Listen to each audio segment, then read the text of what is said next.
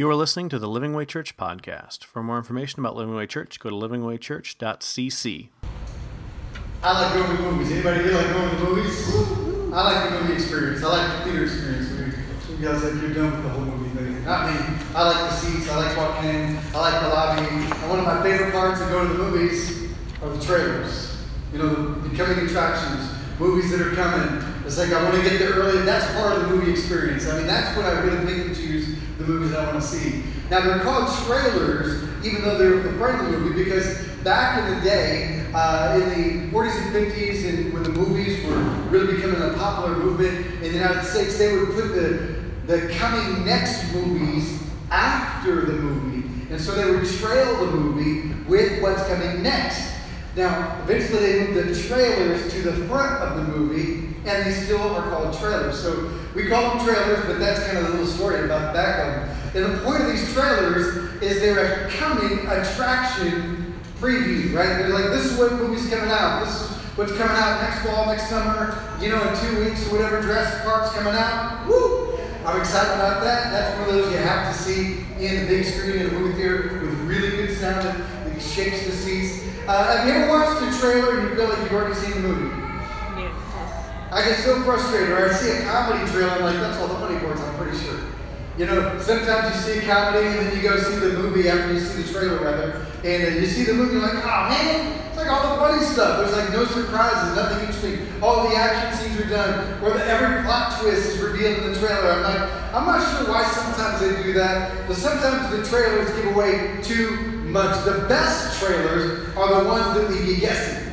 Okay? The ones that are like, man, that's so interesting, so intriguing. I want to know more. And so they get you there to see, to come back. Well, we're going to talk about the coming attraction and the coming attractions that point to the coming attraction. We're talking about Jesus in the Old Testament. The Old Testament is all about Jesus. From Genesis to Malachi, every book Every prophet, every story, every message in the Old Testament is a coming attraction. It is a preview of the main attraction, the life of Jesus. And what we're going to do as we look through the Old Testament, we're going to look at the hints, the teasers, and the scenes that come out in the Old Testament. Now, you guys ever heard of the phrase uh, light bulb, right? Like maybe if you've seen a Despicable Me, who's seen Despicable Me or Minions, one, two, or three? Who's been living under a rock over the last 10 years?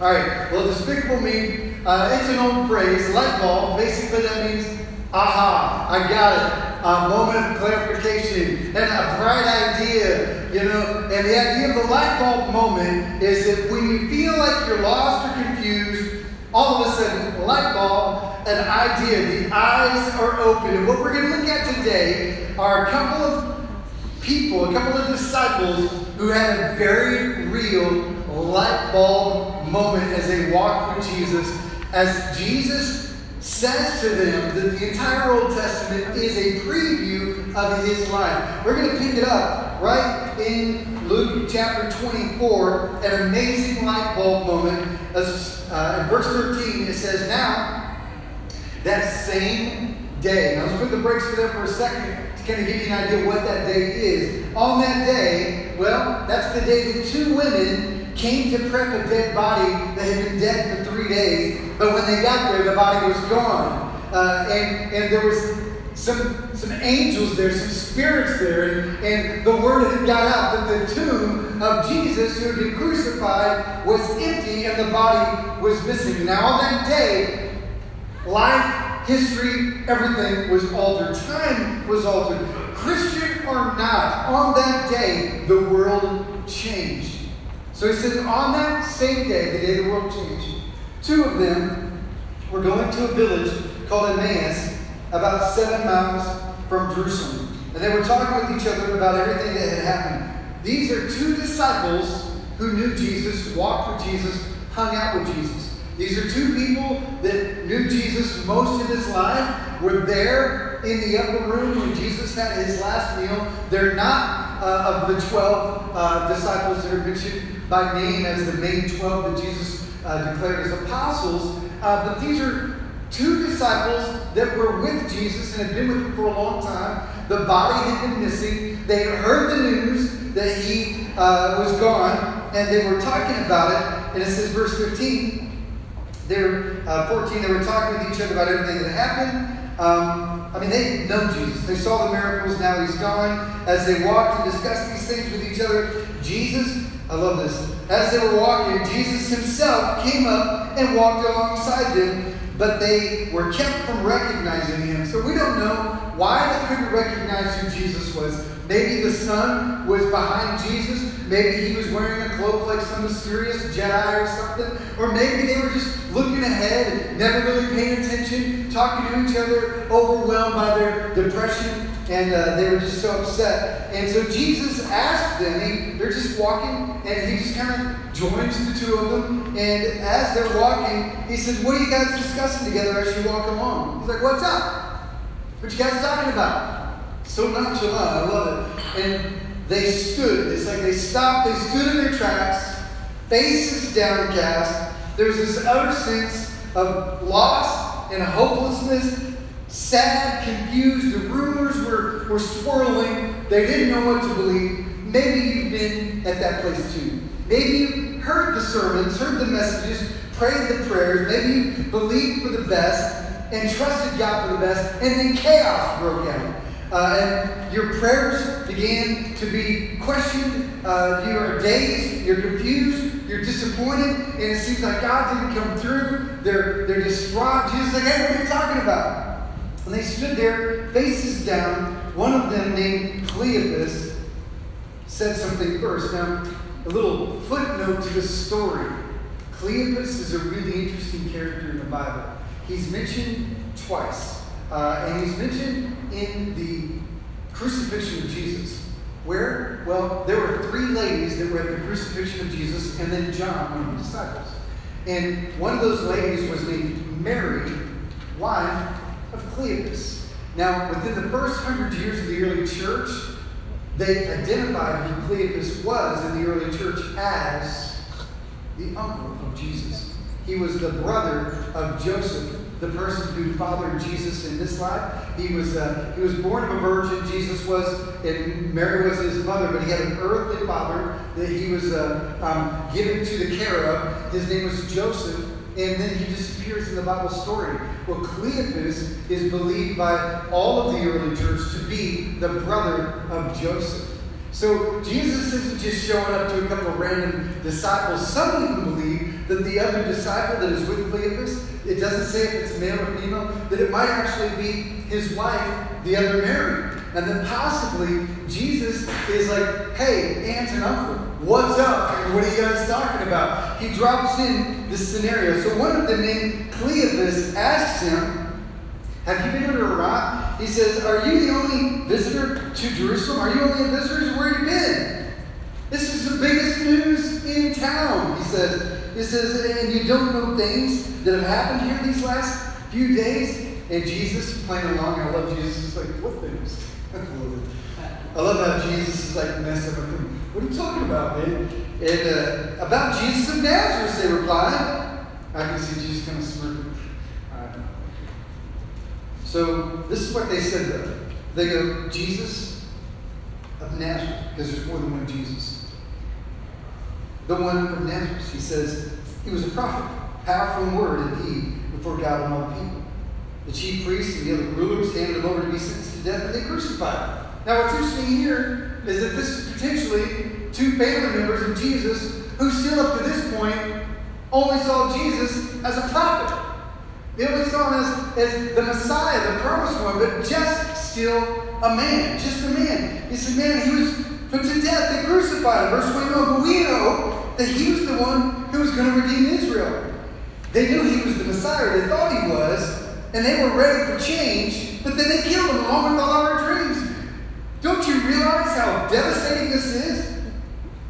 And what is more, he says it's the third day since this took place. He's been dead three days, so this is this is not new news. This has been circulating now for three days. And in addition, some of our women have amazed us. What does that mean? Now, if you read the gospel accounts of the resurrection, there were some women that went to the tomb to prepare Jesus' birth. Uh, I'm sorry, not birth, but his, uh, his death. Uh, he had already been dead uh, three days, um, two nights, three days. And, and they were going to finish what they didn't complete on Friday before the Sabbath, that is to anoint his body and to prepare him for burial. But when they got there, he was gone, and two angels showed up and said, He was risen just as he said. So the Bible says these women ran out of there and told the disciples that he was alive. A little bit later on, Mary goes back by herself and sees Jesus, but this is before that had happened. These two guys, or these two disciples, possibly a man and a woman, they were in that room with the, when the women came back to that huddle of the disciples, and they said, He's alive!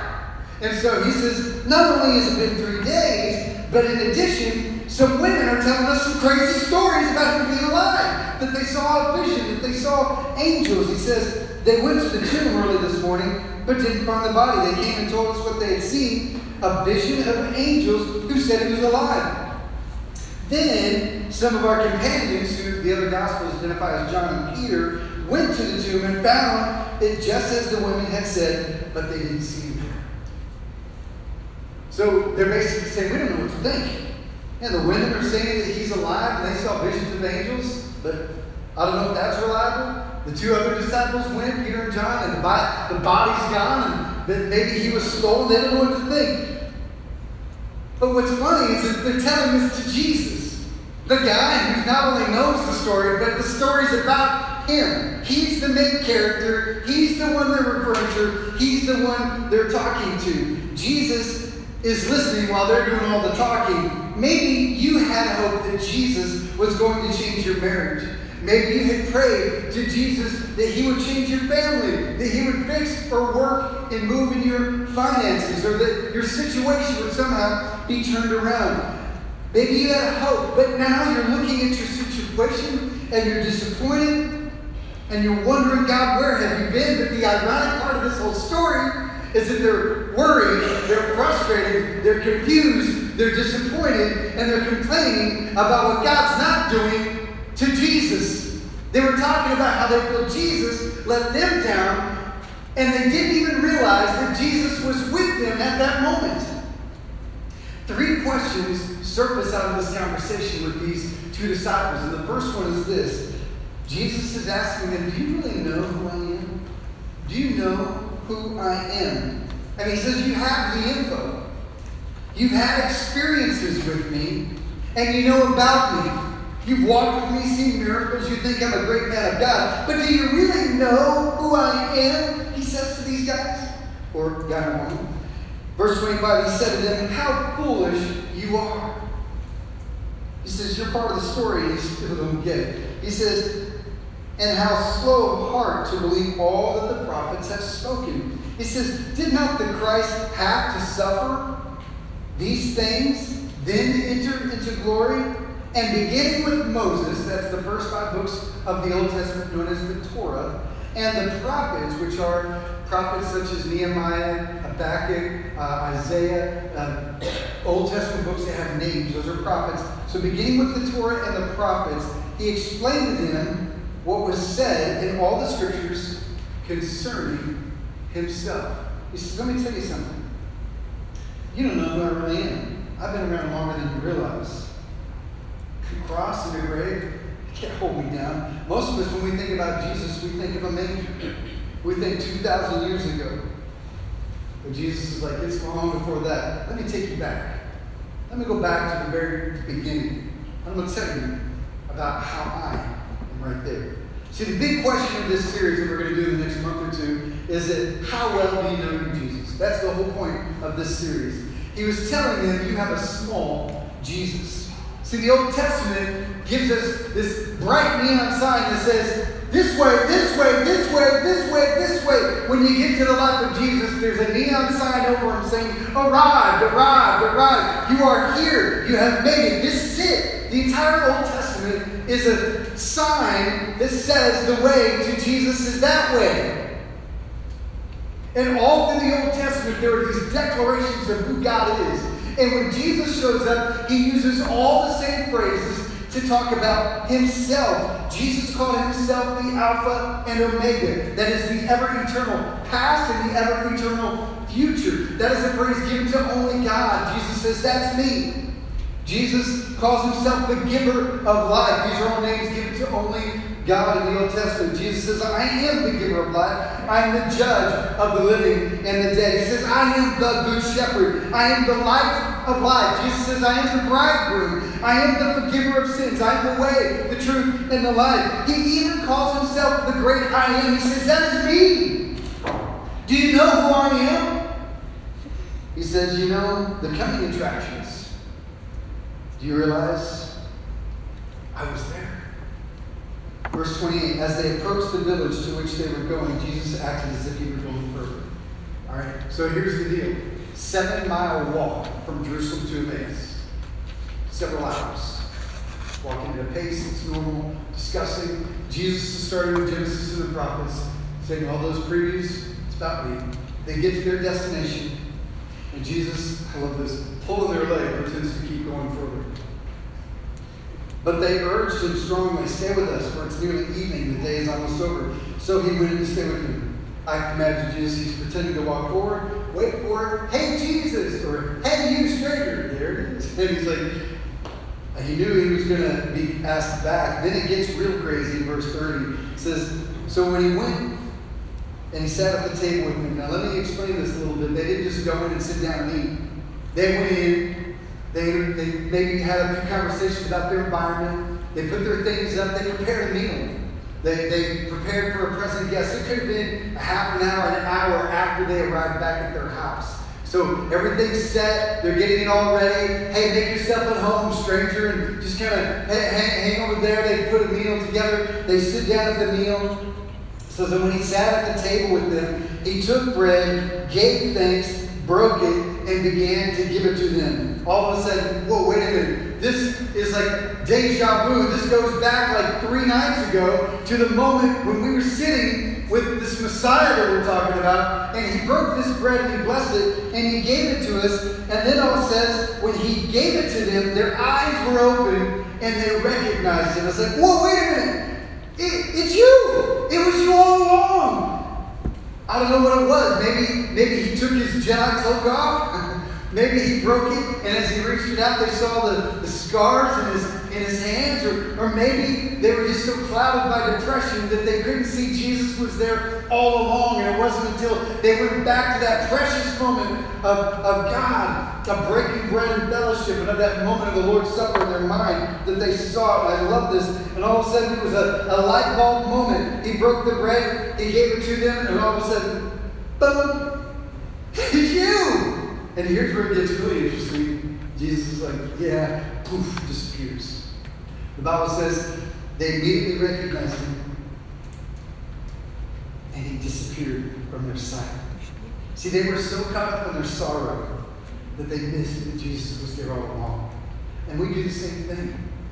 Jesus is saying, hey, bonehead, I'm right here. Don't get so frustrated and upset and negative about what's going on in your life. Don't read the news so darkly that you feel everything is lost. I'm right here with you. Open your eyes.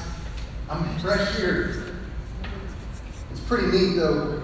Poof, I can see he holds the bread and poof, the bread drops to the table. It's like, he's gone. No way.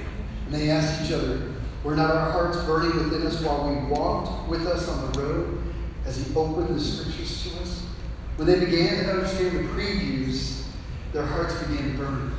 And they began to get fired up inside. You see, when we get a bigger view of Jesus and we begin to understand who he really is, it fires up our heart, it stirs faith and hope, and gets us excited to where we can't hide it. You know, it's like that, that understanding of that depth of who he is. It says, verse 33, they got up and they returned at once. If I say at once,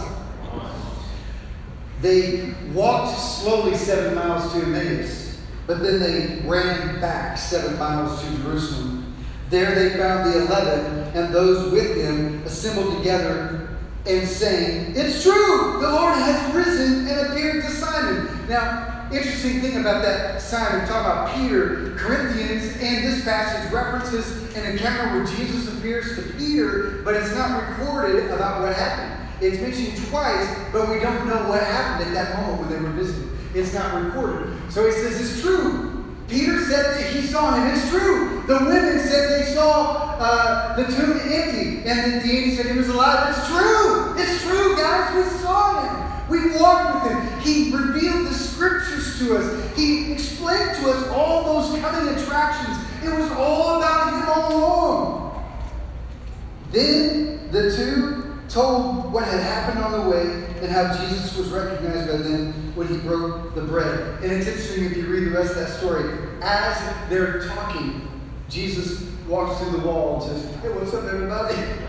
¿Qué pasa? You know, as they're talking, wonderful, amazing story. So Jesus is not only asking, Do you think I am? He's also, also asking us, he asked them, Do you realize where I've been? Do you know where I've been? Jesus is not talking about the 33 years that he knew them, but further back. Jesus took them all the way to the beginning. See, the Old Testament is the story of Jesus. It is the coming attraction preview. It is his story. History is his story. It's a glimpse of what was to come. So let's start where Jesus might have started in Genesis chapter 1. Uh, chapter 1 1 says, In the beginning, God created the heavens and the earth. Now, I just want to give you an idea of what that word God there is. It's the word Elohim. Remember that because we're going to come back to that in a second. The word El, if I say El, the word El is a generic ancient word for God. Just like today we use the word God and all kinds of religions use the word God. Obviously, when I say God and uh, some other religion or some other group says God, it may not be the same definition, right? But we're still using the same word, God. Well, in the ancients, they had the same word El. And that was a reference to deity or God. And depending on the background of that particular group, they define that word differently. But here at this moment, the Bible uses the word, uh, the writer, which is Moses, writes and uses the word Elohim, which is interesting. Um, see, what science says was a big bang was actually the bang of the voice of God. Genesis 1.26, we're going to take a look at that word a little bit closer uh, says, Then God, Elohim, which by the way, El means God, Elohim means plurality of being. Now, this is a confusing part of the Bible because, it, well, the Bible is very clear there is one God. One God over and over again says, the Lord God is one, and there is no other. There's only one God, one God, one. It's known as the Shema. Hear Israel, the Lord our God is one over and over. But yet, one of the most profound words for God in the Bible is Elohim, which is God plurality. And just so you know, the next word is significant. It says, and the Lord God and God Elohim said. Anybody here speak Spanish? Okay. Anybody? Um, some of you guys I know you speak Spanish. Anybody who speaks Spanish? All right, thank you. Those of you that speak Spanish, I took Spanish in school two years. I remember this is my pen, this is my pencil, and I remember sit down and shut up because that seems like all the teacher would say. So I remember those words, but I struggled with conjugating the verbs. Anybody here know what conjugating the verbs is? It means you have an object of the discussion, and the verb that's attached to that person or group of people is different. You have to conjugate the verb to match who they're talking about. For instance, a singular person, the verb is slightly different than for a plurality of people or a group. Here's what's interesting about this word Elohim, plurality being said, a singular verb. This is pretty big. It's saying that there is this multi-dimensional plurality of God who is one said this. It said, let us, plural, make man in our image and in our likeness. Now, he's not talking about any angels' likeness because angels cannot create themselves. This is a singular God who is a plural pronoun. This is a mystery. Jesus is saying, hey guys, guess what? That's me. I was there. That's a preview. That was me. You see, the Old Testament gives us glimpses of what we now call the Trinity. Jesus defining. And we see this throughout the Old Testament. It's a mystery of there is one God who is three persons, but one God. The Bible is uh, very, very specific about this. It doesn't explain how, it just says it is. And Jesus says, hey guys, that made make man in our image, that's me. That's that's me, the Trinity, talking. Verse 3, 14 Many of you guys know the story. Adam and Eve were created. God said, Don't eat the tree over there. This tree of knowledge. Don't eat it. It's bad for you. It'll be dangerous for you. Uh, but you can do anything else you want. But they were enticed and led astray by deception as the enemy, as Satan, disguised himself as a serpent and led them and lied to them and deceived them. And they took of this forbidden fruit, and their eyes were opened to the knowledge of good and evil. And so this is what happened in verse 3.14. God shows up and he begins to curse the serpent that lied to them. So the Lord said to the serpent, Because you have done this, cursed are you above all animals. You will crawl on your belly and you will eat dust all the days of your life. And I'll put enmity between you and the woman, and between your offspring and hers. And her seed, or her offspring, it says, will crush your head. He, her offspring, will crush your head. Now, I want you to know something. Women, you need men to have babies.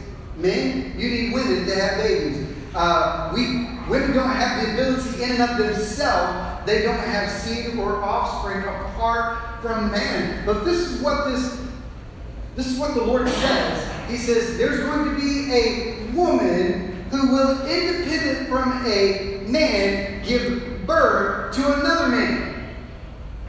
This is a miracle. He says, and this woman is going to confront the serpent. And it says, and this serpent, he says, will strike or bite your heel, will bruise your heel and bite you. He will infect you with poison. It says, however, he, this, this man born apart from man, but of a woman, it says, he will crush your head. The serpent will attack, and it will be fatal. Now, Jesus is saying, guys, you know that story? You've heard it, right? Jesus is telling these disciples as they walk, that's about me. That's me. That's the first prophecy of my birth and of the cross. I am that one who was born of a virgin, Mary. And that cross was me taking on the poison of sin upon myself as the enemy struck me. But I crushed, pulverized, and destroyed the serpent, Satan himself. And then he goes on, he says, well, not only that, but he says, uh, and the Lord said to the man, and this is what he might have told his disciples as he was, was starting with uh, the Torah. He says, and man, he says, has now become like one of us. Okay, this is the Lord talking about how man has become like God. Now, it doesn't mean that God uh, and man have the same character, attributes, or essence. He's saying this they understand good and evil. He says, that's what it says, knowing good and evil. Let me put it this way. When, when I had children that were small, one of the things that I was looking forward to least is my kids knowing that the world is an evil place. You know, it broke my heart knowing that the, that the realization of, of people not being kind and loving and, and, and that people aren't always safe and that there's mean and nasty, violent people out there that broke my heart to know that that innocence that my daughter uh, that my daughters had for so many years would be lost possibly with a broken heart or somebody hurting them with a realization. And so to prepare them, I tried to tell them how bad it would be kidnapped or, or taken and, and to the point that I was giving them nightmares. And I remember somebody saying, I can't sleep, I've just seen people take me away and. Because uh, I would say, you know, because we grew up in a church culture that people always loved God, it was safe, they would go to strangers, and I'm like, we had to get to the point, hey, you know, people are out there, they will kill you, they will take you, they will rip you apart, they will cut you into pieces. And I'm like, I was like really laying on heavy, and you know, they're like getting scared and scared. I tell you, they, they changed their mind. But I, I probably went overboard, I'm pretty sure. But, but I was thinking, man, that having a conversation where you open your child's eyes to the knowledge of good and evil changes a person, and not usually for the better, changes for the worse. And see, that's what happened when they took that forbidden fruit. The knowledge of good and evil was ignited in their life and their heart. And like God, they understood now the consequences of pain and suffering. They knew what evil was. But look what he says. He says, He, man, or mankind, Adam, must not be allowed to reach out his hand and take from the tree of life and eat and live forever. So they cast him out of the garden. Some are like, well, that's kind of rude. That's kind of mean. Why would God not want them to live forever? I'll tell you why. It's mercy. It's His mercy. You see, the only way we're ever going to be free from the pain and suffering of evil is by leading this life. See, some of you, you bow the knee to Jesus and you're a Christian, but you still feel the effects of pain. You still feel the effects, effects of suffering and evil and people's poor choices and the destruction nature, uh, destructive nature of people around us. We, even though we are set free from sin, we're still feeling the effects of sin. And Jesus, he was saying that moment, I don't want them to live forever in pain and suffering. I want them to be free from this pain of torment and self destructive nature of each other. And it was His mercy that kept them from eating that tree of life, lest they live forever in this torment state. Jesus spared them. And Jesus says, When you decided to do wrong, I was there. That was me. Years later, the disciples wrote down the story of Jesus and they recorded it in what we call the Gospels.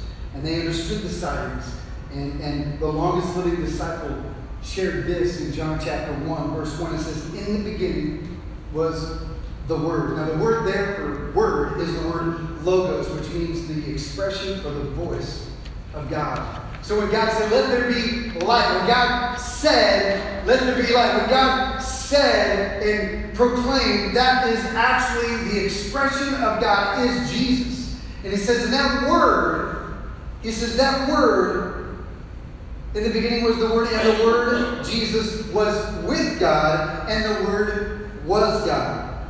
He was with God in the beginning. Before Christmas, before He turned water into wine, before He healed anyone that was sick, before He went to the cross, Jesus has been eternally there. He says, through Him, Jesus, all things were made. Nothing without Him was made that has ever been made. In Him was life and that life was the light of men. See, Jesus is at creation, bringing life to men. He's the very light of God in the darkness. And he says, He was in the world, Jesus was, and though the world was made through Him, through Jesus, the world did not recognize Him.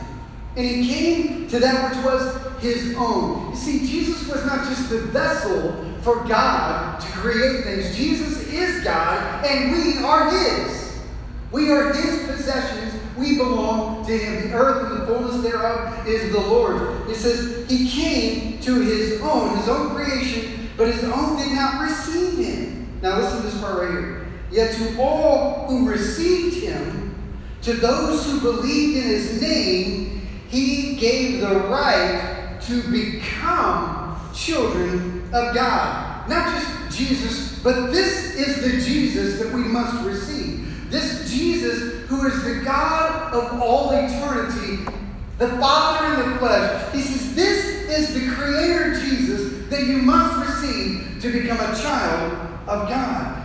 Verse 14 The Word, the Logos, became flesh and made his dwelling among us. We have seen his glory, God's splendor and majesty, that is. The glory of the one and only, the one of a kind never has been, never will be another. He says, we have seen him who came from the Father full of grace and truth. Now, I want you to do me a favor. If you have your Bible on your phone, I want you to pull up 1 John 1 18. And I want you to do comparative because what we're going to look at, we're going to get a word that shows up in the King James and the NIV, but it's actually a different word than what they translated as. If you see the word in like the New American Standard or the uh, English Standard or the Revised, you're going to find a literal translation that is a little bit different in, uh, than the popular translation. It says this No one has ever seen God. By the way, no one's ever seen God. All right, no one can see God in his essence and glory. No one has ever seen him. He says, but there's one, but the one and only the translation you have might say son, but the word there is one and only theos, which is the word God. If you look at some of the other translations like the Revised English Standard and uh, uh, American Standard, it actually has the word God there. So would read, No one has ever seen God, but the one and only God, who is himself God and is in closest relationship with God, the Father, has made him known. Here's what he's saying Jesus is God. He is the expression of fullness of God. No one will ever see God except one who is God Himself, Jesus the Son. He is from the very essence of the bosom, the deepest part of who God is. That's where Jesus comes from. He is the Word of God, the expression of God made manifest to those who will seek His face and know Him. Jesus said, Do you, do you realize who I am? Jesus is not God Jr., He's not the Father's Bubba. He's not an associate of God. He's not God in training. Jesus is God. He is not just he didn't just show up at creation or at Christmas. He's not an offspring of the Heavenly Father. He's eternal God in the flesh. The Apostle Paul says, says it this way in Colossians. By the way, read Colossians 1 and 2. The whole two chapters really summarize this. But this is what he says in verse 15. He, Jesus, is the image. The word there is icon. That means he's the actual physical presence. Of you guys have an icon on your desktop computers, right? On your computers? You have an icon or on your app. You have, a, you have an app and you have icons, you know, widgets or whatever. And when you hit that, boom, it goes to the goes to the application, right? And that, that program is not really on your desktop, y'all. It's, it's inside the computer. And when you hit that icon, boom, it opens up, shows you everything about the computer. It opens that computer. Jesus is the icon. And you click Jesus, you get the Father. He is the way to the Father. Boom, you click him. His body is just an expression or a physical appearance that leads you to the application, who is God. He says he is the image of the invisible God, the unseeable God. He is the image of the invisible God, the firstborn over all creation. This is not an order of birth or order of creation. This is about rank in creation. That means above all creation, Jesus is first. Among everyone that's ever lived, Jesus is first. That's what it means. It's not about order of birth, but order of rank. He says, For by him all things were created, things in heaven and on earth, visible and invisible, whether thrones or powers or rulers or authorities, all things were created by him and for him. He didn't create anything for me. He didn't create anything for you. I mean, he gave us life. He says, Here, enjoy it, make something of it. But ultimately, everything he created, including you, was for him and for his use and for his glory. He created by him and for him. Verse 17, he is before all things, and in him, Jesus, all things hold together. Jesus asks, Do you know who I am? And then he asks this uh, Do you know what I've done? Do you know what I've done? See, they were frustrated and they were confused and they were disappointed. I want you to write this down. That's not on your notes. To be disappointed in God is to be clueless about what He did. I think it's interesting that their eyes opened up when they remembered what He did. Jesus was revealing the Old Testament to them, and their hearts were on fire. But at that moment, when they broke that bread and they remembered that moment when Jesus was there with them, their eyes were open that Jesus had been there with them all the time. Sometimes we forget what He's done for us and where He has taken us and what He's walked us through. And when we feel like God's not there, when Jesus is far away, we just need to look back to when He was there. And He is still there and He's still present. And sometimes we forget that. We don't realize what He has done. And to be disappointed with God is to be clueless about what He did. See, they were frustrated that He died and that he was put on a cross. And he's like, You don't understand what I have done. You don't understand. This was my mission all along. He possibly quoted them Isaiah 53, one of the most popular verses uh, in the Old Testament about Jesus. He says in verse 3, he says, He, the Messiah, was despised and rejected by men, a man of sorrows. Now, this is Old Testament, thousands of years, about a thousand years before Jesus. He was despised and rejected by men, a man of sorrows familiar with suffering, like one from whom men hid their faces. He was despised and he was esteemed, and they esteemed him not. That means they looked down on him, they mocked him, they belittled him, they thought that he had lost. It was a sad story. Surely, verse 4, he took our infirmities and he carried our sorrows. Yet we considered him, we thought he was stricken by God, abandoned, forsaken, belittled, that somehow he had lost that God had smitten him and afflicted him. But, it says, instead, what really happened, our perception of what happened was wrong. Because this was part of the plan. But instead, he was pierced intentionally and on purpose for our transgressions. He was crushed on purpose for our iniquities. And the punishment that brought us peace was on him on purpose. By his wounds, we are healed. This was part of the plan. Jesus is like, Do you have any clue why I was here? Do you realize what I came here to do? That verse in Isaiah was about me. Zechariah 12 10 says something similar. says, says they took and they looked on me, the Messiah, the one they had pierced, and they will mourn for him as, as one mourns for an only child and grieve bitterly for him as one who grieves for a firstborn son. He says, That's me. This story is about me. There are 324 prophecies of Jesus in the Old Testament. I should say of the Messiah. And they tell of the birthplace of the Messiah, the life, the actions, the details of his death, the mission of his uh, to conquer sin. And a thousand years before it ever happened, when those words were given, all of them were amazed and fulfilled in perfect detail in Jesus. Jesus says, Hey guys, that's me.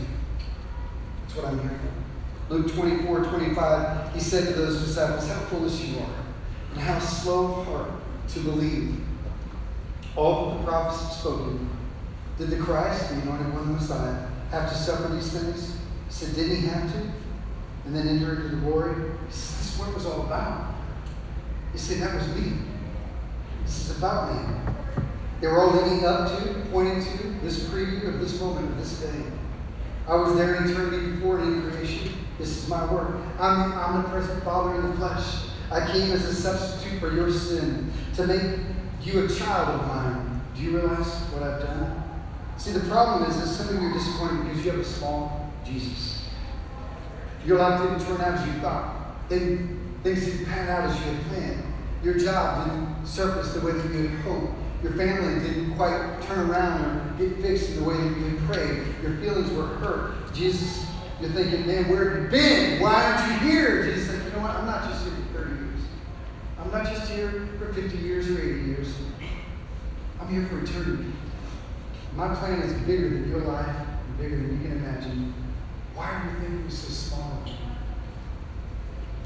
Luke 24, it says, in the beginning with Moses and the prophets, he explained to them all the scriptures were saying concerning him. I want to give you one more glimpse, preview, trailer of Jesus in the Old Testament. We're going to pray today. And by the way, um, there's communities open today. If after this picture of Jesus, you want to take communion, there's some elements. I would encourage you to do that. It's open every Sunday you remember this story. In Exodus, Moses writes, it's one of the greatest light bulb moments in the Bible, an amazing coming attraction. Here's the background the Hebrews, who went on to become the descendants that brought us Jesus the Messiah. They had been taken as captives and slaves in Egypt. God sent Moses and he said, Let them go. And Pharaoh said, No. So God used Moses to bring a series of really weird, strange, crazy plagues. Maybe you've seen the Ten Commandments or Prince of Egypt or some other Moses story, and, and these plagues are described in the Bible. Well, the last one is a doozy. And it says that the death of the oldest son in every family household in stock or flock and, and a, a, group of animals will all die. The oldest son of every offspring will die. Now, is there any firstborn sons here in the room? Okay. Firstborn sons, all right? This was the plague. You're going to die. Unless you do this. This was if you lived back in the time of uh, this great Exodus. Exodus 12 3 says, uh, The plagues hardening of the heart of Pharaoh, finally, one more plague. And he says this Tell the whole community of Israel that on the tenth day of this month, each man is to take a lamb for his family, one for each household. Now, this lamb has to be without defect. That means no crooked teeth, no off color, no limp in the leg. Must be perfect in proportion. It, it must be a spotless and perfect lamb. He says, pick the one that's in perfect health, and I want you to bring it into your house. I want to live with you for a month. This animal lived in their house. Traditionally, uh, the Passover, they would bring these animals in, and they would actually live in the house as a pet. They would love, you know, this is say you just got a new puppy, you know, and you're like, man, I love this animal, I love this pet, so cute, so adorable, you know, it's like, oh, it's like part of the family, you're, you're treating it like a human being. It's not, it's a dog. But we do that anyhow with our cats and our animals. funny we don't do that with goldfish, but or bettas, but we do with our animals that lick our face. And so for whatever reason, they brought this land in, as God said, and they, they began to love this animal. That was the point. They were beginning to treat it like it was part of their family, and then they were commanded to kill it. Verse 7 says, Then they were to take some of the blood from this animal and put it on the sides and tops of the door frames of the houses in which uh, and where they eat the lamb. So they were to take this lamb, they were to kill it, they were to take the blood, put the blood on the top of the door and on the sides of the door, and then they were specifically to cook, barbecue the lamb. They were not allowed to boil the lamb, and they were supposed to eat every single part of it. They had to eat the head and the legs, the insides, everything about it. And if they were stuffed and couldn't eat any meat, anything more, they would burn the rest of it to dust. They were also to serve it with unleavened bread, bread that did not have yeast in it. By the way, yeast is a picture of sin, so to eat this bread. And so there's all these pictures that are already being painted. These are the instructions of God. And he says, and then wait, because I'm coming. So I want you to take this lamb, I want you to grow close to it, I want you to love it, I want you to, to treat it like family, and then I want you to cut its throat. And I want you to pour its blood out on your doors and on your um, on the frame of your door and on the doorpost. And then I want you to, uh, to, to barbecue it, I want you to eat every bit of it that same night. All of it must be done in the same night. He says, on the same night, I will pass through Egypt. Now it's important to know that this, this spirit that's about to come through and take out all of the oldest sons was not demonic. It was not the devil. It was not Satan. It was not, you know, Jesus, you know, or God contracted the devil out for the day. Hey, you know, it's not, this is out of my realm of influence. The devil, I need you to come in here and take some life. No, he says, I will do this. See, this is a picture of justice and God. This is a mirror of what is to come one day when this life is over. He says, I will pass through Egypt, the Spirit of God will, and I will strike down every firstborn, both men and animals. So every goat, every cow, every lamb, everything that's left in their livestock, uh, all of their pets, anything that is an animal, in the firstborn, will all die. And I will bring judgment on the gods of Egypt, proving that they're false, because he says, I am the Lord. He says, and this blood on the door will be a sign for you on the houses where you are. And when I see the blood, I will pass over you, and no destructive plague will touch you when I strike judgment. And in 1446 BC, the Hebrews were released from Egypt. They were set free from slavery. And Jesus says, Remember that story, guys? You remember that story as he's talking to those disciples? He goes, Everybody knows that story. That's the, one of the greatest stories of their entire heritage. In fact, that meal, that Last Supper of Jesus was during the holiday known as Passover, where they celebrate that night where the angel of the Lord passed over because of the blood of the Lamb. And so they were having that Passover meal, and that night Jesus said, Hey, this meal, it's about me. And he says, Hey, you know that, that night, guys, when we broke bread, that's why I said this Body, this bread is now my body broken for you, and this, this blood is now my blood shed for you, poured out for your sins. He says, Guess what? That's about me. This story is about me. I am the man. I set Egypt free from slavery, and I can set you free from the slavery of sin today through the blood of the Lamb. You apply the blood of the Lamb to the door of your heart. And when you see, they would eat all of that lamb. You see, just a piece of Jesus saying, enough. I'll just take a leg, please.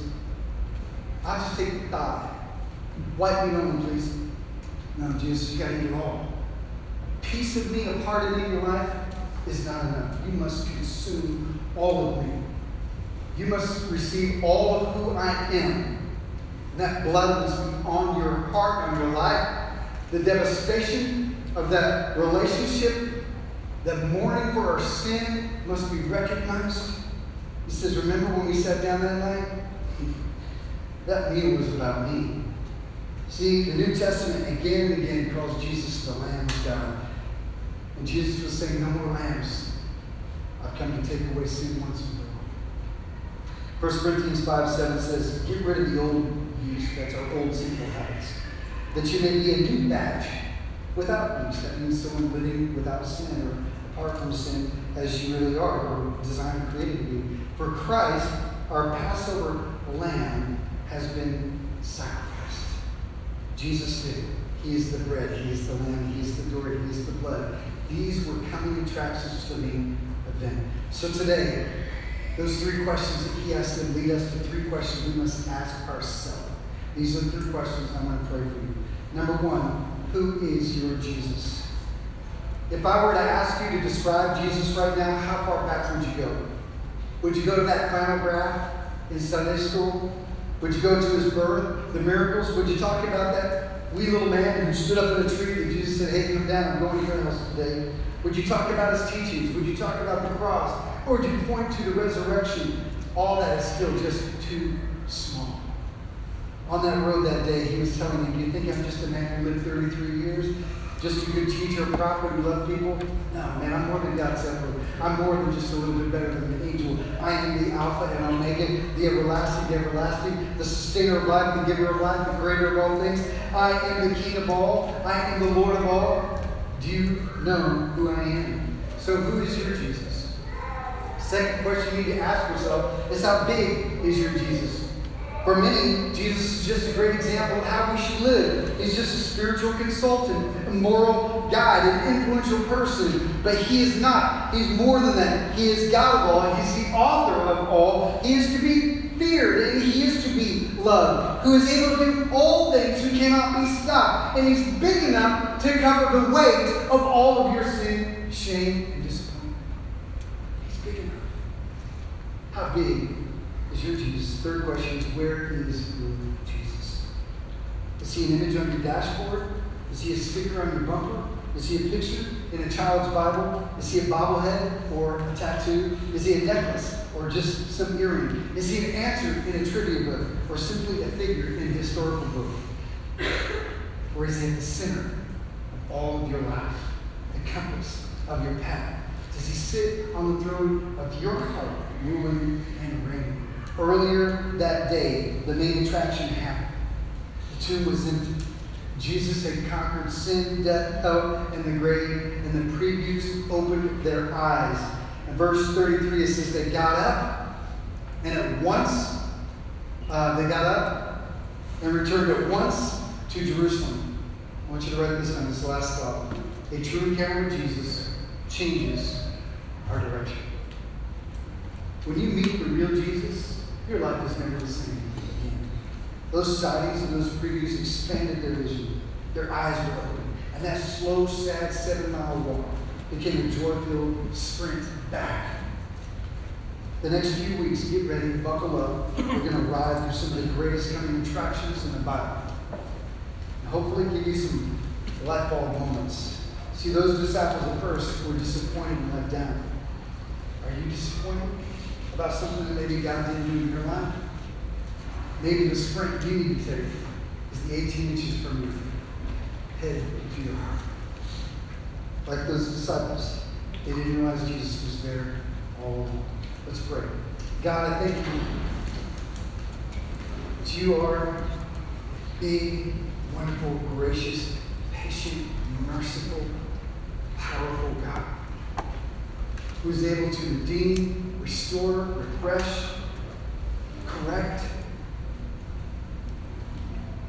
God, I pray if there's anyone here that has never acknowledged who you are in their life, and maybe uh, to them you're just a person in history, God, I pray that today their eyes are open to the majesty of who you are. And we sing out and declare the name of Jesus. We're speaking, calling out the very intimate name that God gave to us for us to know. God, thank you that you are the forgiver of sin.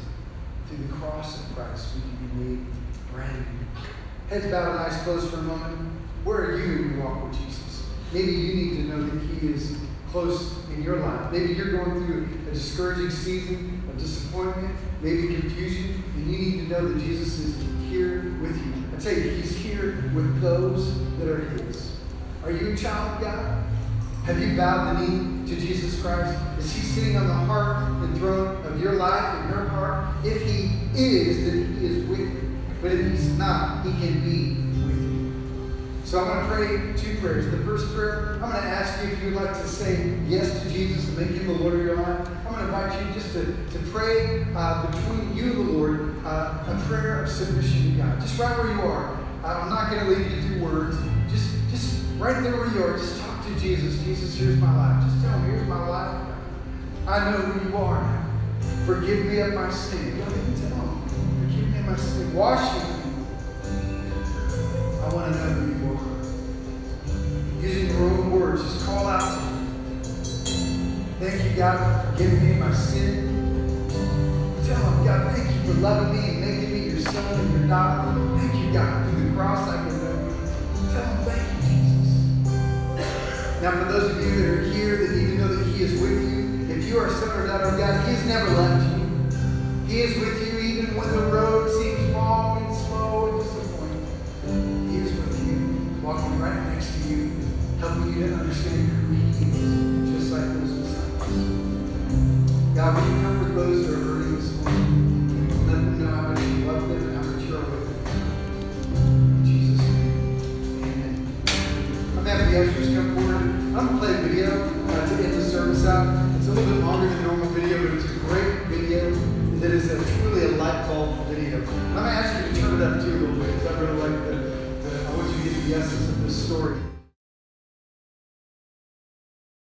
Thank you for listening to the Living Way Church podcast. If you enjoyed this message, we hope you come visit us in Garland, Texas. For directions and more information about the church, go to www.livingwaychurch.cc.